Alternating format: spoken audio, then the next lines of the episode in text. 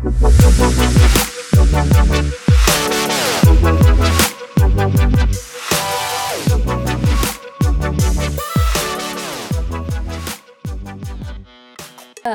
ومرحبا بكم ويانا ببودكاست ساينتستك سوالف علمية وفنية.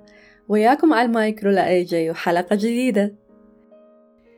يا الله شقد عدد تسجيل المقدمة؟ مو لأنه غلطت بيها أبدا بس لأنه الحلقة ككونتنت تسجلت بشهر سبعة تحديدا وما نزلت بوقتها وبعدها لما رجعت على إسبانيا ردت أنزلها بشهر عشرة وسجلت المقدمة وما نزلت. وبعدها هم رجعت أشتغل عليها بشهر 12 وهسه إحنا بالسنة الجديدة. هاي الحلقة عانت وياي هواية يا جماعة وأني هم عانيت بيها. وانس إنه حبلش أحكي بموضوعها حتعرفون إنه أني ليش عانيت بالضبط. خلي أكون صريحة وياكم. هذا الحكي اللي دا سجله هسه ما تم تسجيله بنفس وقت تسجيل الحلقة.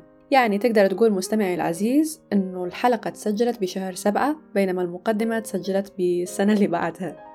بس للأمانة تعديل هاي الحلقة أخذ أكثر شي مني وقت لأنه ضفت هواية أشياء ضمنيا. يعني هاي الحلقة بايتة من سنة 22 وخلال هاي الكم شهر صارت قصص فصدقا أني نسيت شنو حكيت بالحلقة.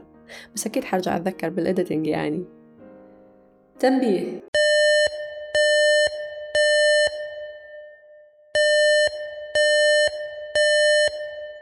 شعوري كرولا داخل الحلقة لا يمثل شعوري حاليا أو يمكن يمثله. يمكن يشبهه. خلص تنبيه okay. ليش قلت هذا التنبيه؟ لأنه هاي الحلقة مهمة بالنسبة إلي. كنت مفكرة بموضوعها من قبل ما أنهي الموسم الأول وكنت أريدها تنزل أصلا الحلقة رقم 11 بالموسم الأول. بس شاءت الظروف أنه ما تنزل بوقتها وتم تأجيلها. لحد ما صار التأخير كلش هواية فرجعتي لازم تكون بموسم جديد من ساينتستك ليش هاي الحلقة مهمة مستمعي وليش دا أحكي هواية بالمقدمة؟ لأنه أول شي إحنا نمون على بعض يعني لازم أشرح لك إنه أنا ليش غبت عليك كلش هواية. لازم أجاوبها من المسجات اللي وصلتني كلش هواية. ولأنه أنا عشت موضوعها بكل التفاصيل بس قصدت أسجلها ببغداد. إي نعم صديقي المستمع تفاصيل الحلقة تسجلت ببغداد. كنت أريد أسجلها وأني محاطة بأهلي وناسي وأصدقائي. أريد أسجلها وما أكون كلش متأثرة بحيث يعني نبتعد عن concept البودكاست ونصير ندور طبطبة و attention دا أتشاقى أكيد بس فعلا كنت أريد أسجلها بتجرد عن شعور ال homesick نعم صديقي المستمع حلقة اليوم عن ال homesick أو بما معناه الحنين إلى الوطن. حسب تعريف Cambridge Dictionary لكلمة homesick unhappy because of being away from home for a long period.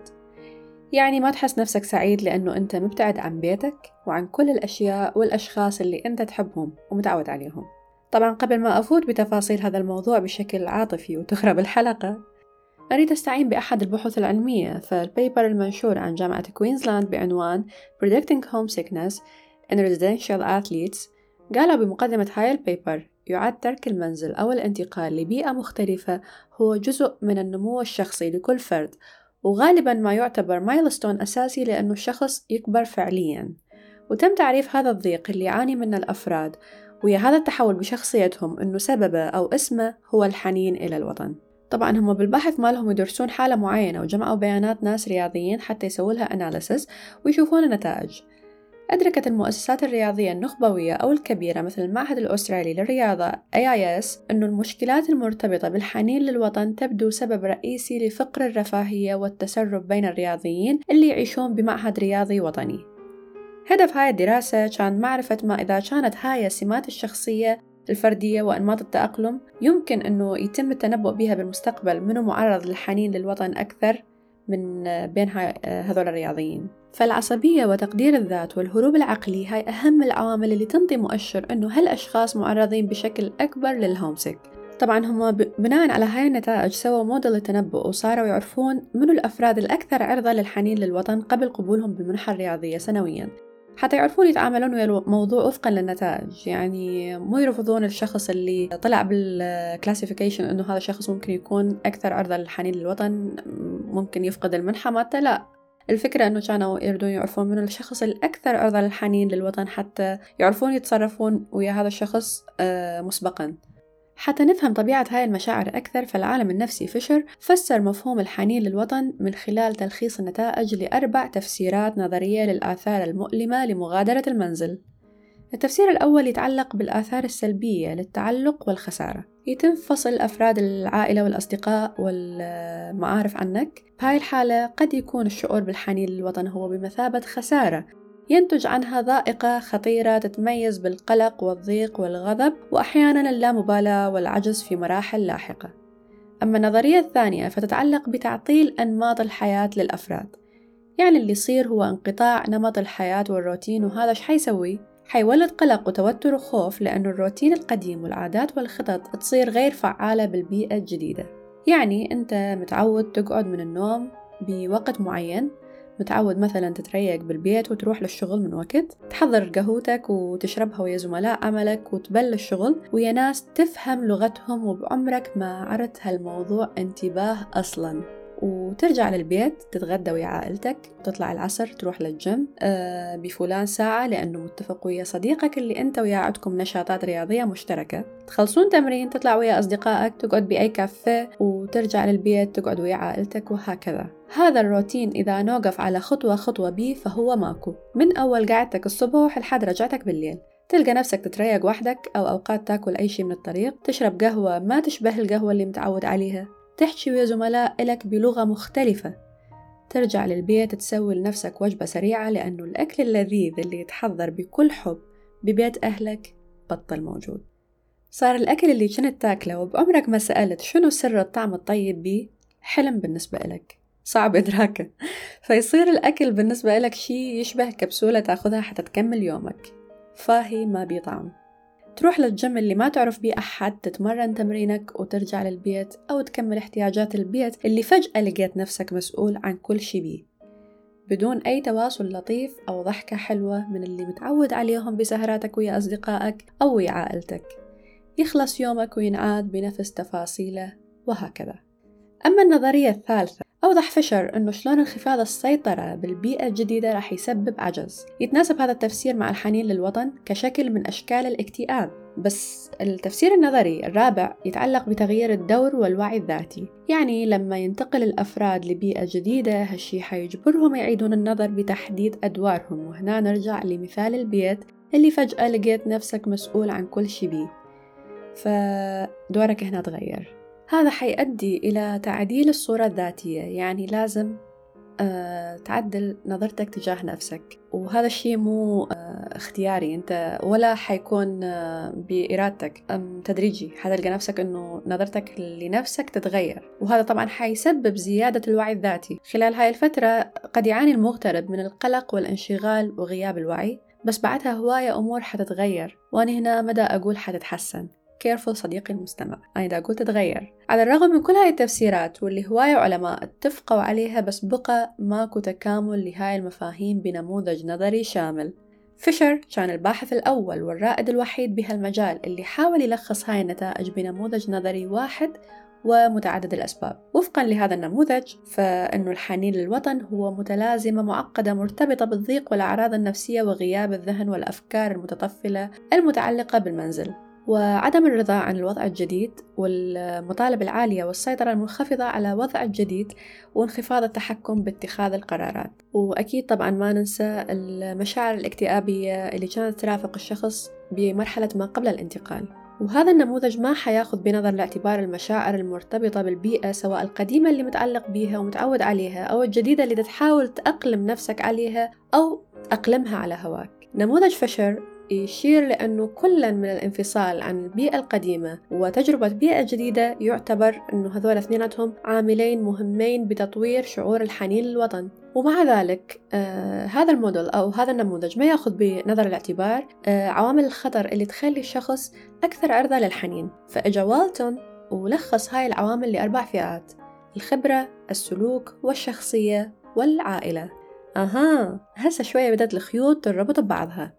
يعني لو نجي لعامل الخبرة فهي أكثر العوامل اللي تنطي تنبؤ دقيق بموضوع الحنين للوطن. تتضمن عوامل المخاطر التجريبية آه، فالشخص القليل آه، الخبرة بعيدا عن المنزل وخبرته قليلة أو معدومة مثلا بالمعسكر أو المدرسة أو ما مجرب يتعامل من يكون وحده آه، حيكون الموضوع الحنين للوطن أصعب عليه بهواية من الأشخاص اللي عندهم تجربة. وحتى نتصور آه، عوامل الخطر التجريبية بشكل أدق فهي الوقت اللي يقضيه شخص بعيد. وجودة التجربة السابقة مع تقدم العمر كمؤشر للتجربة طبعا هاي همين أحد الأهم العوامل. يعني بديهي الشخص الأكبر عنده خبرة أكثر من الشخص الأصغر وهذا ما له علاقة بالتجربة تماما. لا أقصد طول الفترة فقط بحكم العمر. بس حسب دراسة والتون فإنه جودة التجربة السابقة مؤشر أقوى من مؤشر العمر.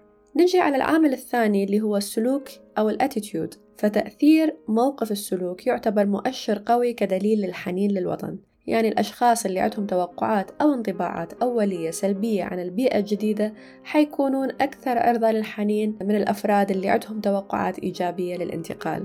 أما العامل الثالث واللي هو الشخصية فتم إثبات أن بعض السمات الشخصية تلعب دور بالتنبؤ بالحنين للوطن. فالعصبية والانطوائية ومحددات التأقلم على سبيل المثال الاعتماد على الدعم الاجتماعي بمستويات معينة يأثر على الحنين للوطن لدى الأشخاص. أكو خمس عوامل أو صفات موجودة بالشخصية الميالة أكثر للشعور بالهومسك وهاي العوامل هي العصبية والإكسترافيرجن اللي تعني أنه شخص يكون اجتماعي وقابل للانفتاح ومبادر بالحديث آه، والانفتاح العقلي والوفاق والضمير. لقوا العلماء أنه من بين هاي العوامل الخمسة العصبية هي الأكثر تأثيرا على احتمالية تعرضك للحنين للوطن. يعني الأشخاص اللي يشعرون بالحنين يميلون لإظهار صفات عصبية مثل عدم الاستقرار والتوتر والقلق وشافوا العلماء أنه الأشخاص الانطوائيين هم الأكثر ميولا للشعور بالحنين للوطن يعني يكونون منغلقين على التجارب الجديدة. وأخيرا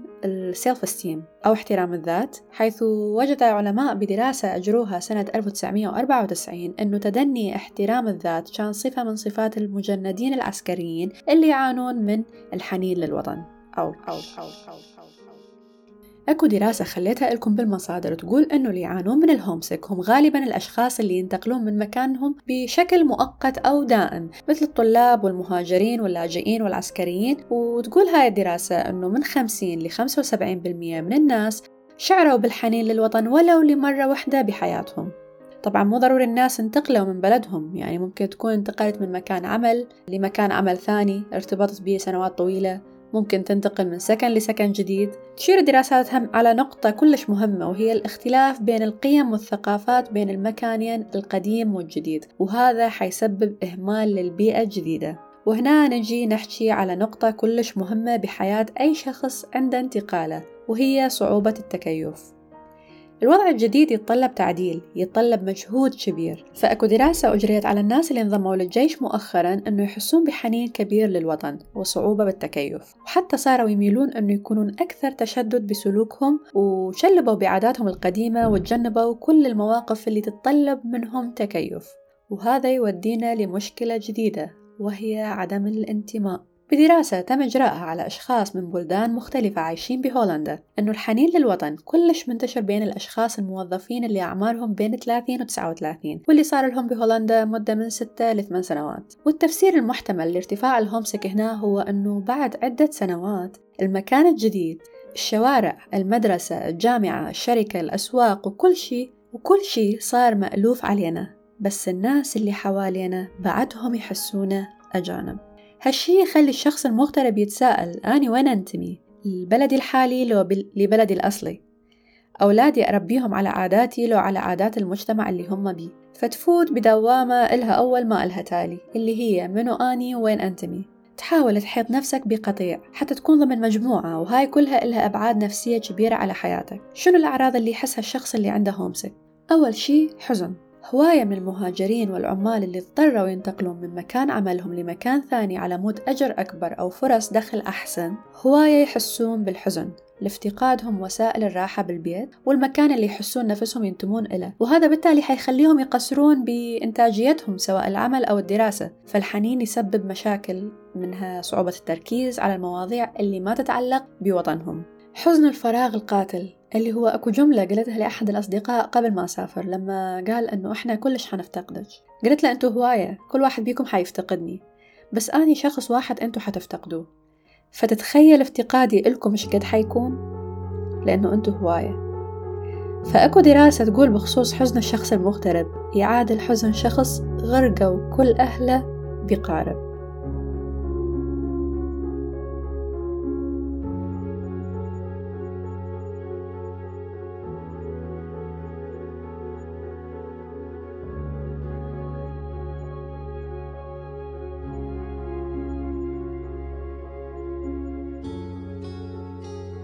وبالتالي وبالتالي التأثير حيصير بشكل فيزيكال فممكن التأثير النفسي يتحول لتأثير جسدي لما الحنين يؤدي لأعراض مثل فقدان الشهية ومشاكل بالمعدة وقلة النوم والصداع والتعب.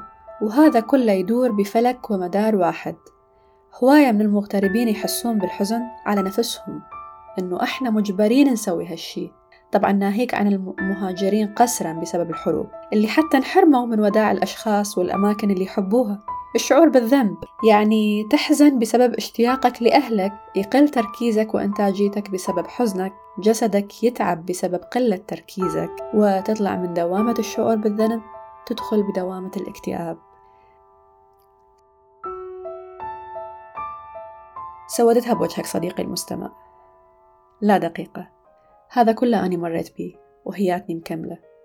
شلون كملت؟ هسه نجي على البحوث الفرفوشة اللي تعلمنا شلون نتعامل مع الحنين للوطن.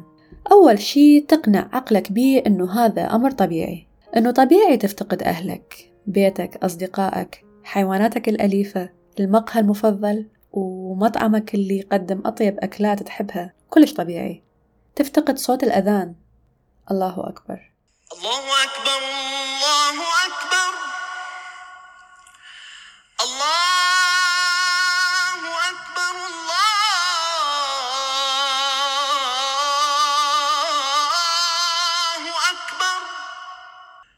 أشهد أن لا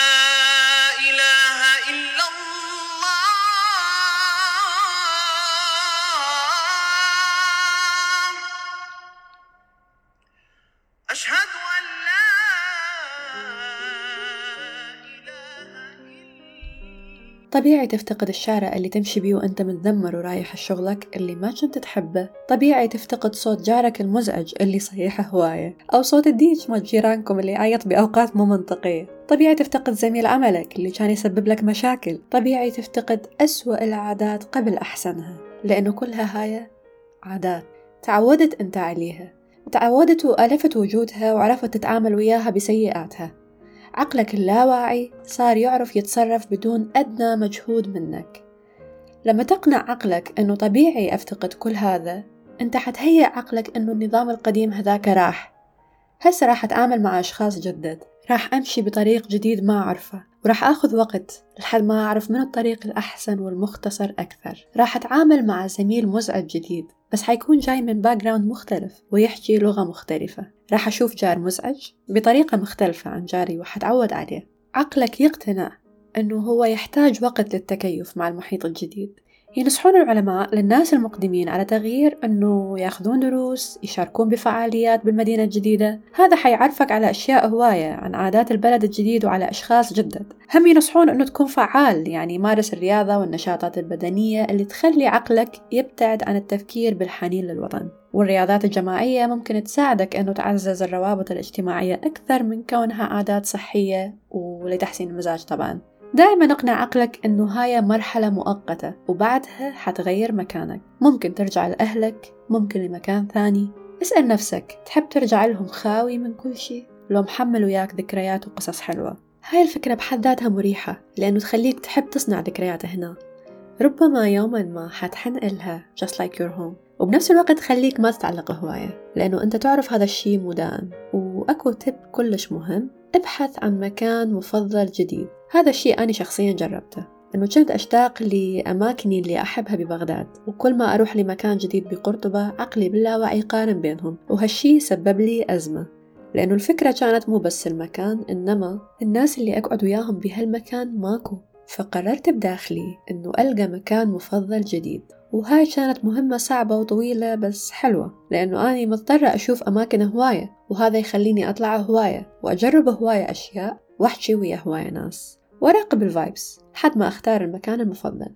وهنا حسيت كأنه بداخلي أكون مسابقة وأني الحكم اللي لازم أختار فكنت حابة هذا الشعور. وتغير عندي خمس أو ست مرات المكان المفضل. لأنه كل مرة أقول هذا المفضل وأكتشف بعده مكان جديد. بس اللطيف بالموضوع هالمرة أبدا ما ربطت الأماكن بالأشخاص لأنه أني وحدي دا أستكشفهم ينصح أطباء علم النفس بتكوين صداقات مع السكان المحليين. هذا حيساعدك بسهولة على التكيف. زائد حيقلل من مخاوفك أنه إذا صار لي شي واحتاجيت أحد شنو أسوي؟ وينصحون الأطباء هم أنه عدم الانقطاع عن البيئة القديمة. هواية دراسات تقول العكس أنه الأفضل إلك ما تفكر بالماضي وتمشي بالمكان الجديد وتكمل. أنا شخصيا أشوف هذا جلد للذات وعقوبة إحنا ما نستحقها ناحية نفسنا وناحية أحبابنا. فأني ويا الدراسة الأولى اللي تقول ابقى على تواصل ويا مجتمعك. خليك على اتصال منتظم بس بنفس الوقت هاي الدراسة تقول إنه المكالمات اليومية ممكن تخليك تحس بالحنين أكثر فخلي مسافات متباعدة بين المكالمات. وشيء أخير ينصحون به خبراء علم النفس إنه تسوي مدونة الامتنان الخاصة بيك. حاول تكتب عن ثلاث أشياء أنت ممتن لها بسبب وجودك بالمكان الجديد وثلاث أشياء أنت تتمنى تصير عندك أو تتطلع إلها. زين هسه إحنا صار عندنا تصور شبه كامل عن الهومسك والحنين وكل شي أكو مصطلح ثاني أني كارولا دائما أحسه من قبل حتى ما أسافر أصلا وهو النوستالجيا شنو هي وشنو علاقتها بالهومسك؟ شايف لما تشم عطر ويرجع لك ذاكرة مشهد كامل؟ يعني مثلا أنت طالع والدنيا باردة وفجأة عبرت على كشك يشوي كستنة وأنت ماشي فجأة توقف وتصفن وتسرح هالريحة رجعتك لبيت جدك مثلا؟ أو المعجنات اللي تشويها والدتك بالبيت وأنت وأخوتك متجمعين داير مداير صوب عشتار أو على الدين؟ والتلفزيون مفتوح على مسلسل المال والبنون ساعة ستة.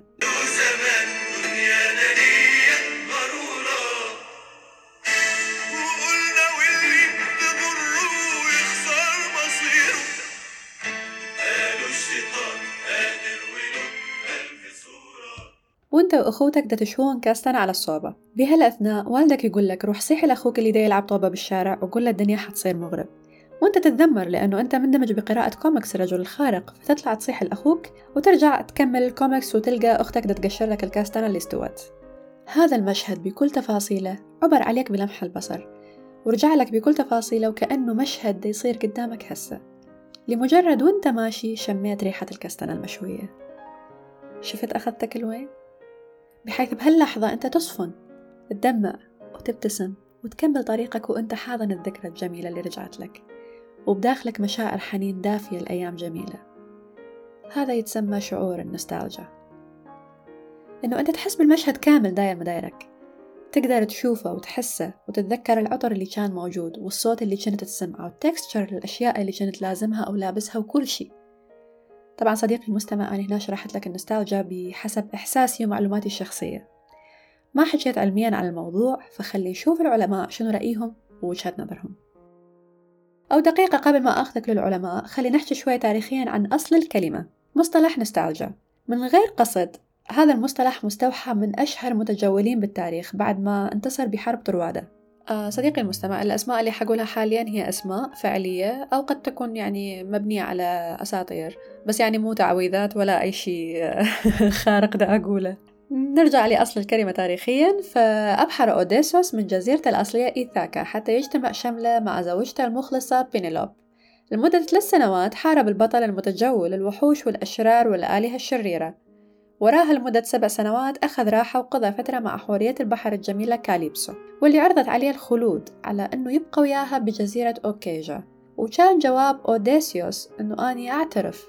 ما أقدر أقارن بين حكمة وإخلاص بينيلوب بمكانتك وجمالك بينيلوب مجرد بشر بس أنت خالدة. بس مع ذلك أني أشتاق لبينيلوب وأحلم باليوم اللي أنجمع بي وياها بشكل يومي خلال هاي السبع سنوات كلها.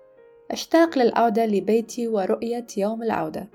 هنا انذكر بأوميروس 1921 الكتاب الخامس صفحة 78-79 هذا الإعلان الرومانسي إلى جانب التعبيرات عن شوق الأوديسا بملحمة هوميروس اللي تحمل نفس الاسم. كل هذا أدى لظهور مصطلح الحنين إلى الماضي. هي كلمة مركبة تتكون من مقطعين نوستوس عودة ألغوس ألم. وطلع عندنا مصطلح النوستالجيا. فالحنين حرفيا هو المعاناة بسبب الشوق المستمر للوطن. صاغ مصطلح النوستالجيا الطبيب السويسري يوهانس يوفر بالقرن السابع عشر بعد الإشارات والدلائل للمشاعر اللي تشير إلى قديمة وموجودة في أبوقراطس وقيصر والإنجيل. زين هسه نجي للعلماء والدراسات لقرون عديدة استمر الأطباء بفهم الحنين للماضي أو النوستالجيا باعتباره حالة صحية سيئة وتتطلب العلاج. ومع ذلك فإن الآراء حول تصنيفها استمرت بالتغيير عبر الزمن. في ورقة بحثية سنة 2008 لاحظ البروفيسور ويلد شوت وزملائه أنه خلال القرنين السابع عشر والثامن عشر اعتقد الأطباء أنه الحنين للماضي يؤثر بس على السويسريين. بصراحة هاي الدراسة فاجأتني بشكل مضحك. يعني إيش معنى؟ بس إنه هم عندهم أسبابهم لأنه لاحظوا أغلب الجنود المرتزقة السويسريين اللي التحقوا بجيوش أجنبية ثانية هم أكثر الناس ظهر عندهم الحنين. فكان العلاج بذاك الوقت برأيهم أنه يستخدمون العلق أو المستحلبات المنومة الدافئة والأفيون أو العودة لجبال الألبس. بس بعدها بأوائل القرن التاسع عشر بدأوا الأطباء إنه يشخصوها ويعترفون بها كحالة منتشرة على نطاق واسع واعتبروها شكل من أشكال الكآبة. ببداية القرن العشرين كان الحنين يصنف على أنه اضطراب نفسي وأعراضه القلق والحزن والأرق. بمنتصف القرن العشرين اعتبرت المقاربات الديناميكية النفسية بصراحة هاي الترجمة الحرفية لل psychodynamic approaches أنه الحنين للماضي رغبة لا شعورية للعودة لمرحلة مبكرة من الحياة. بعدها بوقت قليل تم تصنيفها على أنه هي اضطراب قمعي وقهري وتم تخفيض درجة الحنين إلى نوع من الاكتئاب تميزت بالفقد والحزن. بأواخر القرن العشرين بدأوا الأطباء يميزون بين الهومسك والنوستالجيا. يعني الهومسك مرتبط بمشكلات الصحة العقلية بينما الحنين يرتبط بالصور المثالية للطفولة أو الأوقات السعيدة الماضية سو so, هل الهومسك أو حتى النوستالجيا علامة على أنه الشخص مو قادر على التكيف ويا الحياة الجديدة أو المحيط الجديد أو واقع حياة البالغين؟ اللي هي أنه لقى نفسه فجأة يعيش حياة الكبار وهو كان الابن المدلل طول حياته. إيه هاي آني؟ أم أنه تلعب دور إيجابي بنفسية الإنسان؟ بهالفترة الأطباء بطلوا يصنفوها كاضطراب بس هالظاهرة بعدها تثير اهتمام الباحثين. بدراسة البروفيسور ويلز شوت وزملائه اللي سواها سنة 2006 أنه استنادا للتجارب اللي تم الإبلاغ عنها ذاتيا للمشاركين أنه الحنين للماضي إلى حد كبير هو عاطفة إيجابية وذات صلة بالذات واللي غالبا ما ترتبط باستعادة التجارب اللي تنطوي على تفاعلات مع الآخرين. وجد الباحثين أن ذكريات الحنين غالبا تحتوي على مزيج من السعادة والحزن اللي اجتمعت بالنهاية لتشكيل سرد بناء اللي هو على الرغم من احتواء معظم الروايات على عناصر سلبية وإيجابية على حد سواء إلا أنه غالبا ما يتم وضعها جنبا إلى جنب لتشكيل تسلسل استرداد نمط سردي يتقدم من مشهد حياة سلبي لإيجابي أو مشهد حياة منتصر بما معناه أنه هاي الحياة بكل إيجابياتها وسلبياتها. وفقا للباحثين عانى معظم المشاركين من الحنين للماضي عند مواجهة مواقف الحياة الصعبة مثل المخاوف والقلق الحالي.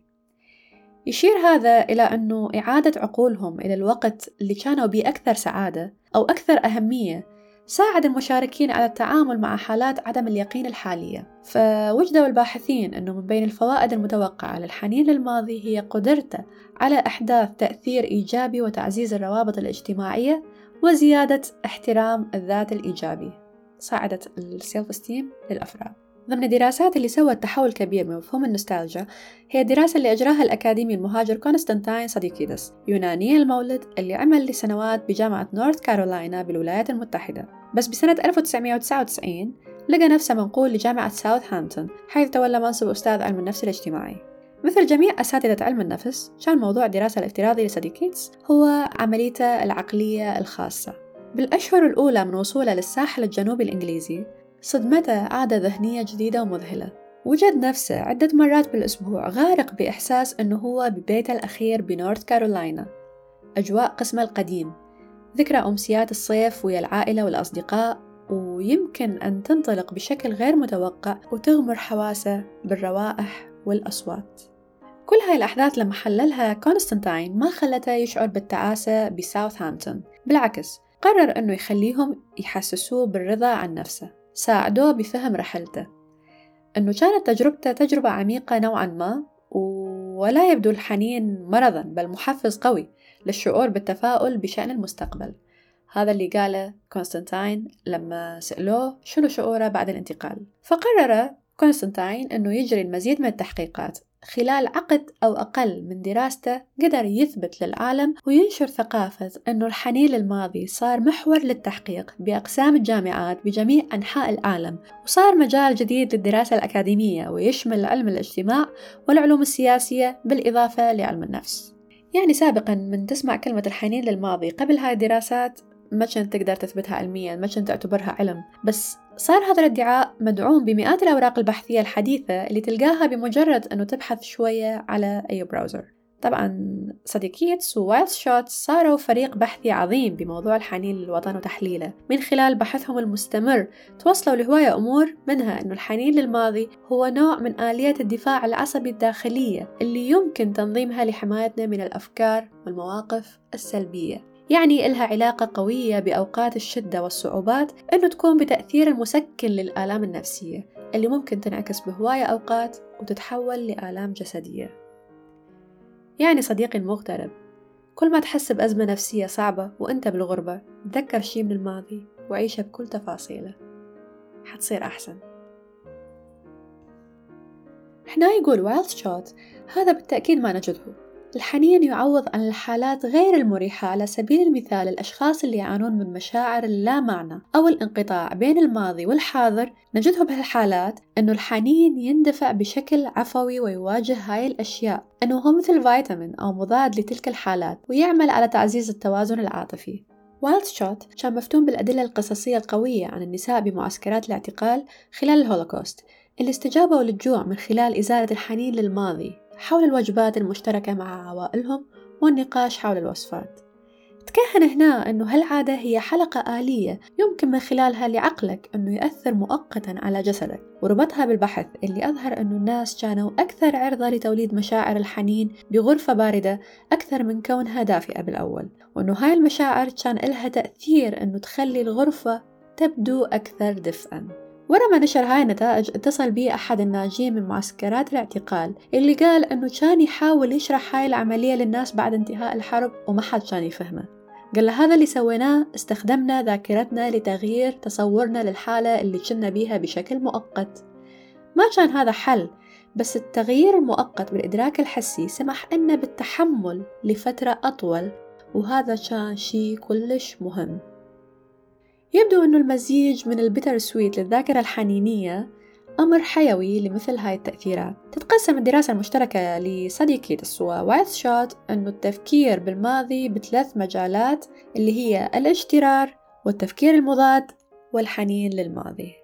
الاجترار والتفكير المضاد مرتبطين بالمرارة وربما الاكتئاب مثل استخدام الذكريات لتذكير المرء بمدى سوء المعاملة أو لتعزيز الندم.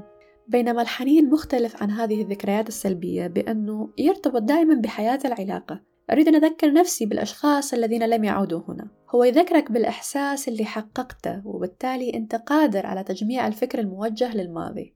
طبعا وايلد شوت صديقيتس صاروا خبراء بهذا المجال وصارت الجامعة هي المختبر المثالي لإجراء تجاربهم. لأنه سنويا يجون طلاب أجانب هواية للدراسة بالخارج فكل خريف عندهم مجموعة جديدة من الهومسك حتى يساعدوهم وبنفس الوقت يحللون تصرفاتهم.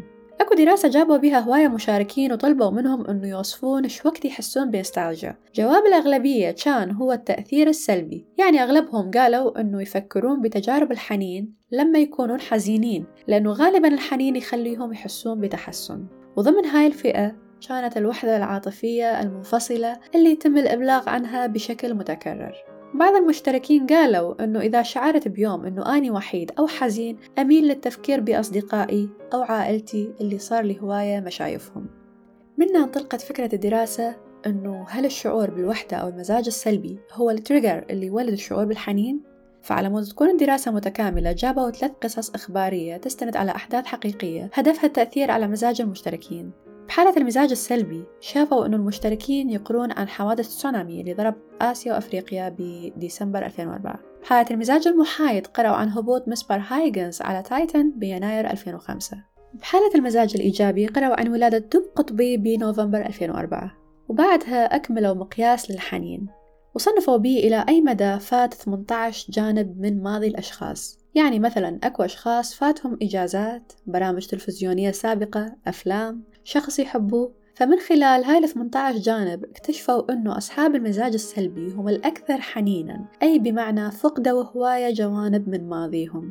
وبدراسة ثانية تم تحفيز شعور الوحدة من خلال إعطاء المشاركين ملاحظات خاطئة حول اختبار الوحدة. يعني ناس انطوهم ملاحظات تدفعهم للاعتقاد أنه هم وحيدين وناس قنعوهم من خلال الملاحظات أنه هم مو وحيدين وبعدها المشاركين سووا تقييم لمصادر ما فاتهم من 18 جانب من ماضيهم. شكوا أن المشاركين اللي ينطوهم ملاحظات تعزز شعور الوحدة بداخلهم هم الأكثر شعور بالحنين. بصراحة أنا ضد هيج دراسة تخلي الإنسان ما يعرف طبيعة عواطفه. بس شنو نقدر نقول؟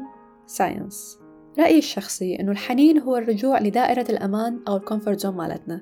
يعني حتى لو أسقطنا هالشي على الدراسات اللي ذكرناها دا يقولون الأكثر شعور بالوحدة هو الأكثر شعور بالحنين. يعني لما تحس نفسك وحيد خايف ماكو أرض مستقرة جوا رجليك. تريد بس أي شي يحسسك بالأمان ويرجع لك توازنك فتستند على أشيائك القديمة اللي أنت واثق بيها وجربتها. وكملت وياك بعدة اختبارات. يعني تلجأ لصديق أنت متأكد منه ما راح يخذ لك. تصل بأهلك وعائلتك وتمتنع عن الشكوى.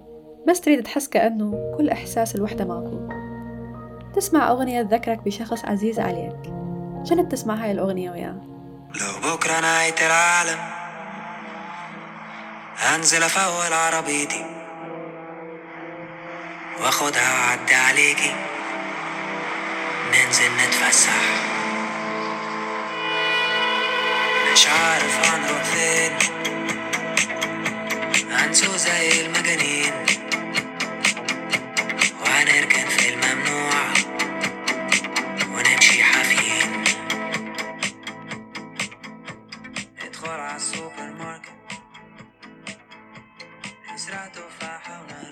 ويشتغل المشهد بصوت وصورة وريحة وملمس وكأنك عايش بيه وتسوي بعدها مشروبك المفضل تشربه بصمت وتكمل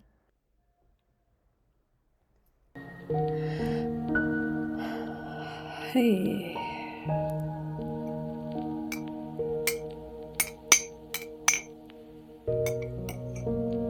تشرب شاي صديقي المستمع؟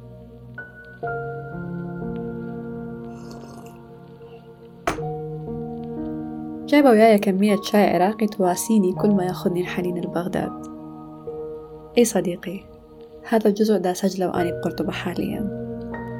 دا أحاول أطلع من مرحلة الهومس اللي تاخذ من عمري وطاقتي هواية كل ما أسافر وأرجع كأنه بديت من البداية.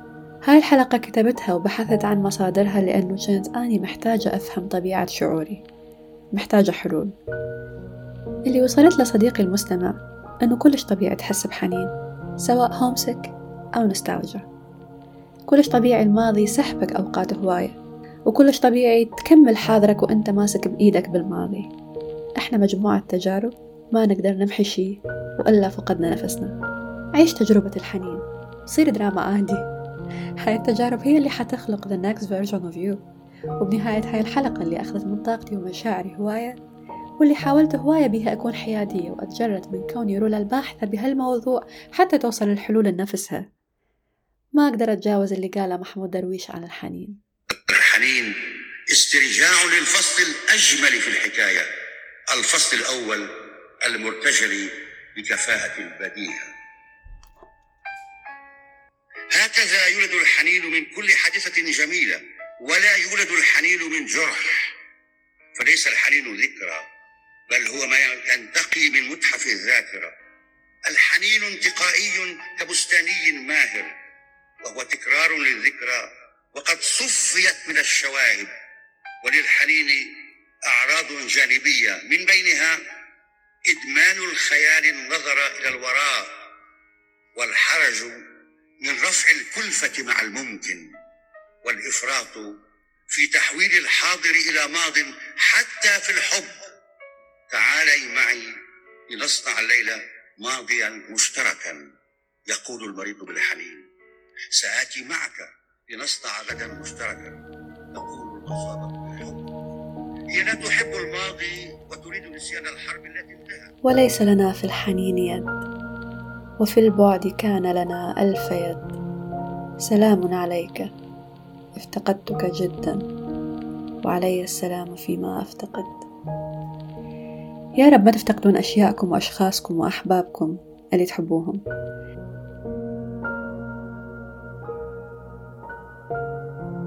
بنهاية الحلقة أشكر صديقي محمود الجازع اللي ساعدني بأغنية كايروكي.